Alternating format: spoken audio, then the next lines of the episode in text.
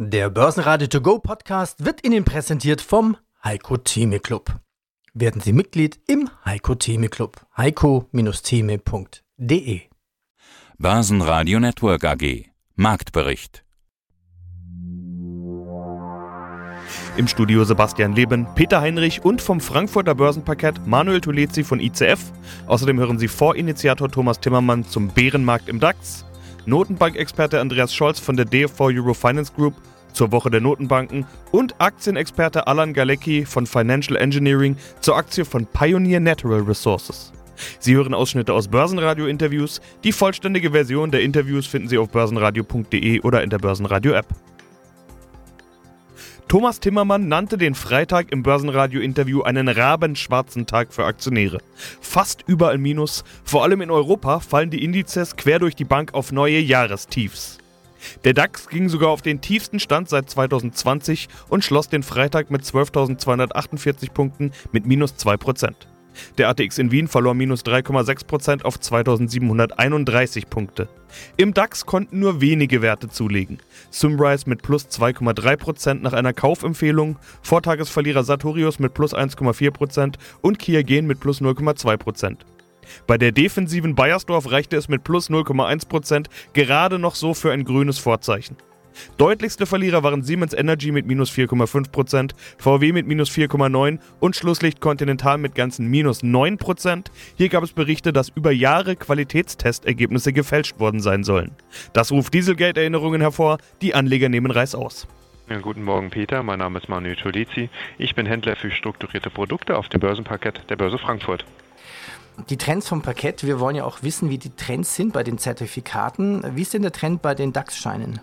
Bei den DAX-Scheinen sehen wir momentan reges Interesse an sogenannten Delta-1-Scheinen. Da habe ich die auch zwar mitgebracht. Klassisch ein Turbo-Call, ein Turbo-Put, das sind die Zockerpapiere, wie wir sie immer nennen. Da kann dementsprechend 1:1 die Entwicklung, wie gesagt Delta 1 vom DAX, mitgenommen werden.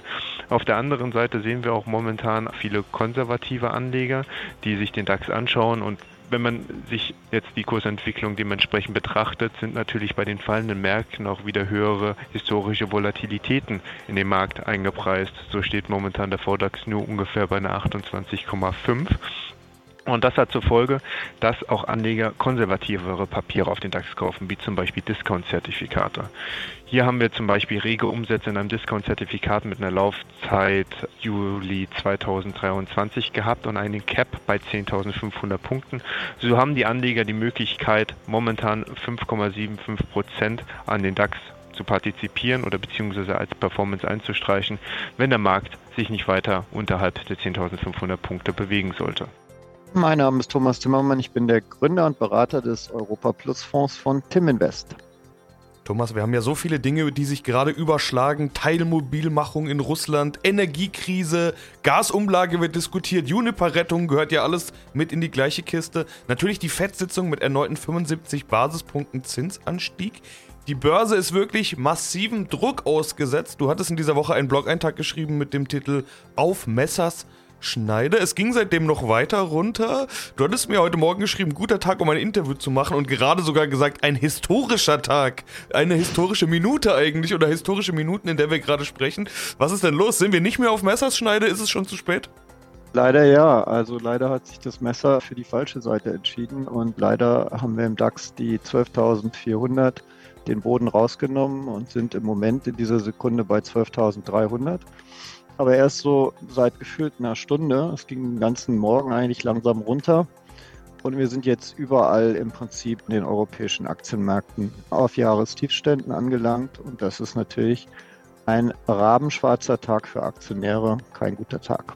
Was ist denn jetzt entscheidend? Ist das diese FED-Sitzung gewesen? Man sieht es ja auch im Euro-Dollar, ist das nach wie vor der Hauptfaktor? Also ich denke, die geopolitischen Herausforderungen, die wir gerade in Russland und jetzt auch immer mal wieder so ein bisschen Richtung Taiwan haben, aber Russland ist natürlich dominierend, hat schon seine Auswirkungen auch auf die europäischen Aktienmärkte. Aber das dominierende Thema ist Zins, Zins, Zins. Die FED-Sitzung war ja erstmal gar nicht so schlimm, weil man war ja inzwischen davon ausgegangen, dass sie vielleicht sogar 1% machen, dann haben sie nur 0,75% gemacht. Das war ja alles noch okay, aber wie immer kam es dann auf die Tonalität nach der FED-Sitzung drauf an. Da hat die Fed eigentlich ziemlich klar gemacht, dass sie immer weitermachen wird mit diesen Zinsschritten und Richtung 4,5% ist ins nächste Jahr hinein und gleichzeitig gesagt hat, dass es nächstes Jahr keine Zinssenkungen geben würde. In den Bärmarkt-Rallies, die wir davor hatten, war eigentlich immer so die Fantasie, das konnte man auch in der amerikanischen Zinsstrukturkurve ablesen, dass wir jetzt noch ein paar Zinsschritte bekommen, aber dann schon wieder Zinsschritte nach unten gehen. Und diese Fantasie ist vollkommen raus aus dem Markt. Das spiegelt sich jetzt wieder, wobei der S&P Future ist jetzt gerade auch im Negativen. Also die amerikanischen Märkte werden heute im Negativen eröffnen, aber der S&P 500 ist noch nicht auf seinen Jahrestiefständen. Der hat sogar noch ein bisschen mehr Luft als der DAX, der jetzt gar keine Luft mehr hat, denn der ist eindeutig drunter. Wenn man sich mal anschaut, was das überhaupt bedeutet an der Zinsfront, das ist schon dramatisch. Also wir haben ja in den zweijährigen Renditen für US-Staatsanleihen waren wir ja immer so unter 4%. Da sind wir jetzt bei 4,19% in dieser Sekunde und das ist das 52-Wochen-Hoch. US-10-Jahre-Rendite 3,76 sind wir und das ist das 52-Wochen-Hoch. Wir sind im Moment in dieser Sekunde auf den Höchstständen der Zinssätze der letzten 52 Wochen. Und wenn man nach Deutschland geht, sieht es nicht viel besser aus. Die Bundesanleihen, die 10-Jährigen, jetzt erstmals über 2%. Und Italien liegt im Moment bei 4,3%. Und das ist natürlich Gift für die Aktienmärkte. Die Technik hatte es ja schon angekündigt, nachdem wir die 13.000 Punkte nach unten nicht halten konnten und uns immer mehr wieder an diese 12.400 angenähert haben, deutete sie sich schon an, dass es Ärger geben könnte von der technischen Seite. Und jetzt sind wir halt einfach wieder im alten Bärmarkt drin, machen neue Tiefstände, sind in unseren Bärmarktkanälen auf dem Weg nach unten und müssen leider zusehen, wie die Kurse fallen. Ja, mein Name ist Andreas Scholz vom Finanzplatz Frankfurt von der DFV Euro Finance Group und ich freue mich auf unsere geldpolitische Nachlese und den geldpolitischen Ausblick, den Euro Finance Weekly Podcast rund um Konjunkturmärkte und Geldpolitik, wie gesagt. Du sagtest ja vorhin, es war die Woche der Notenbanken. Überraschung bei den Schweden. Schweiz verabschiedet sich von dem Minuszins. Berichte doch mal bitte. Wir könnten jetzt stundenlang reden, es war wirklich so spannend, wir haben so unterschiedliche Sitzungen erlebt, aber eins ist klar, alle gehen voll auf Kampf gegen die Inflation, fast alle ohne Kompromisse, unterschiedliche Sichtweisen gibt es aber schon, weil es hausgemachte Probleme gibt. Ganz schnell, ich mache einen Schnelldurchlauf, Großbritannien mit vielen Problemen. Nicht nur, dass Charles III. Da jetzt sozusagen der neue König ist, nein, Energiekrise, Inflation, immer noch nicht der verdaute Brexit, ein Pfund, was so schwach ist wie seit 40 Jahren nicht mehr, wie seit 40 Jahren zum US-Dollar nicht mehr. Die Bank of England musste den Leitzins anheben, aber nur um 50 statt um 75 Basispunkte. Eine Schlitterpartie, die muss die Inflation runterdrücken, aber sieht trotzdem Rezessionsgefahren. Also eine ganz schwierige Gemengelage in Großbritannien. Die Schweiz, ein Land mit wenig Inflation. Im August nur 3,5% Inflation. Die Schweizer Notenbank hört sich noch gemäßigt an, hat trotzdem um 0,75 Prozentpunkte erhöht, ist aber im Ausblick wenig falkenhaft, will abwarten. Nach 8 Jahren keine Negativzinsen mehr in der Schweiz.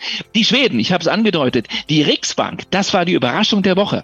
100 Basispunkte, habe ich noch nie erlebt. Eine Notenbank, die 100 Basispunkte in einer Sitzung hochgeht, aber jetzt kommt's, nur damit auf 1,75%. Das heißt, die Schweden hängen ganz schön zurück und sie haben in diesem Jahr nur noch eine Sitzung. Das heißt, sie mussten viel Frontloading machen, also viel vorwegnehmen. Deswegen diese 100 Basispunkte rauf. Inflation sehr hoch, auch in Schweden, 9%. Die Krone ist trotzdem runtergesackt, trotz dieser Zinsanhebung um 100 Basispunkte. Warum? Weil man sich Sorgen macht um eine Rezession in Schweden. Und jetzt müssen wir unbedingt noch über Japan reden, weil Japan ist eine ganz andere Situation. Also alle Notenbanken treten auf die Bremse. Nur die BOJ in Japan, die gibt weiter Gas. Der Leitzins bei 0,1%, das sind die kurzfristigen japanischen Staatsanleihen. Der japanische Notenbankchef Kuroda ultra taubenhaft hat gesagt, wir werden doch die nächsten Jahre nicht an Zinserhöhungen denken. Wir müssen unsere Wirtschaft unterstützen. Inflation in Japan ist etwas hochgekommen, aber ist nur bei 2,5%. Japan hat eher das Problem der schwachen Wirtschaft und noch ein ganz anderes Problem. Die Währung bricht ein. Mein Name ist Alan Galecki. Ich bin Gründer und Betreiber des Investmentblogs Financial Engineering financial-engineering.net. Nächster Aktienwert, den Sie herausgesucht haben, den haben Sie vorhin schon angesprochen. Ein Erdölförderer aus Texas. Ich kannte ihn nicht. Pioneer Natural Resources. Wie gut steht dieser Förderer da und wie lange ist er schon im Geschäft? Das Unternehmen hat seine ursprünglichen Wurzeln tatsächlich schon sogar in den 1960er Jahren. Da haben sich zwei Geschäftspartner zusammengeschlossen, mit kleineren Explorationsprojekten begonnen. Und im Laufe der Zeit hat man immer wieder kleinere Konkurrenten aufgekauft, ist immer größer geworden mit der Zeit.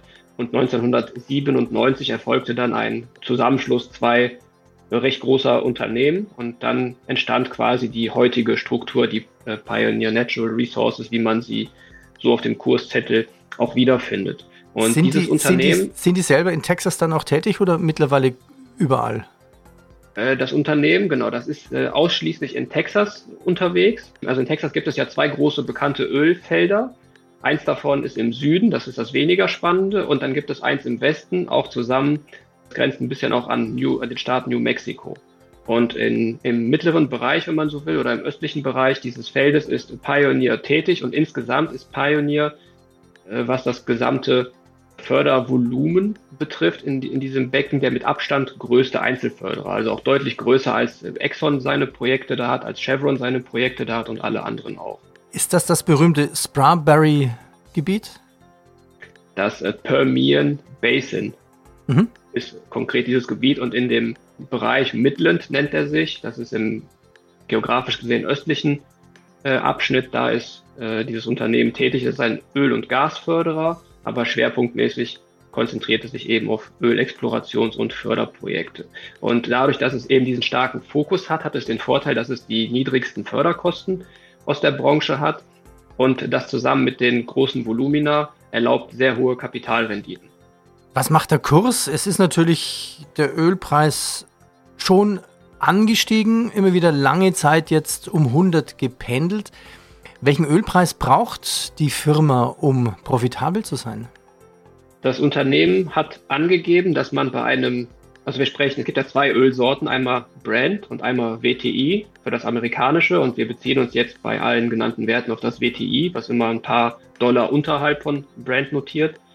Da ist es so, dass das Unternehmen selber angibt, man kann bei 50 US-Dollar immer noch eine kleine Dividende bezahlen. Das heißt, da ist man schon auf jeden Fall profitabel.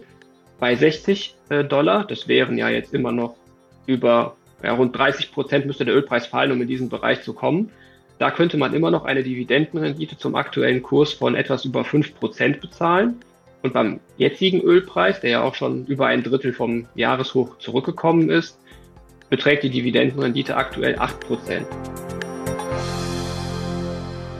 Börsenradio Network AG. Marktbericht. Der Börsenradio To Go Podcast wurde Ihnen präsentiert vom Heiko Thieme Club.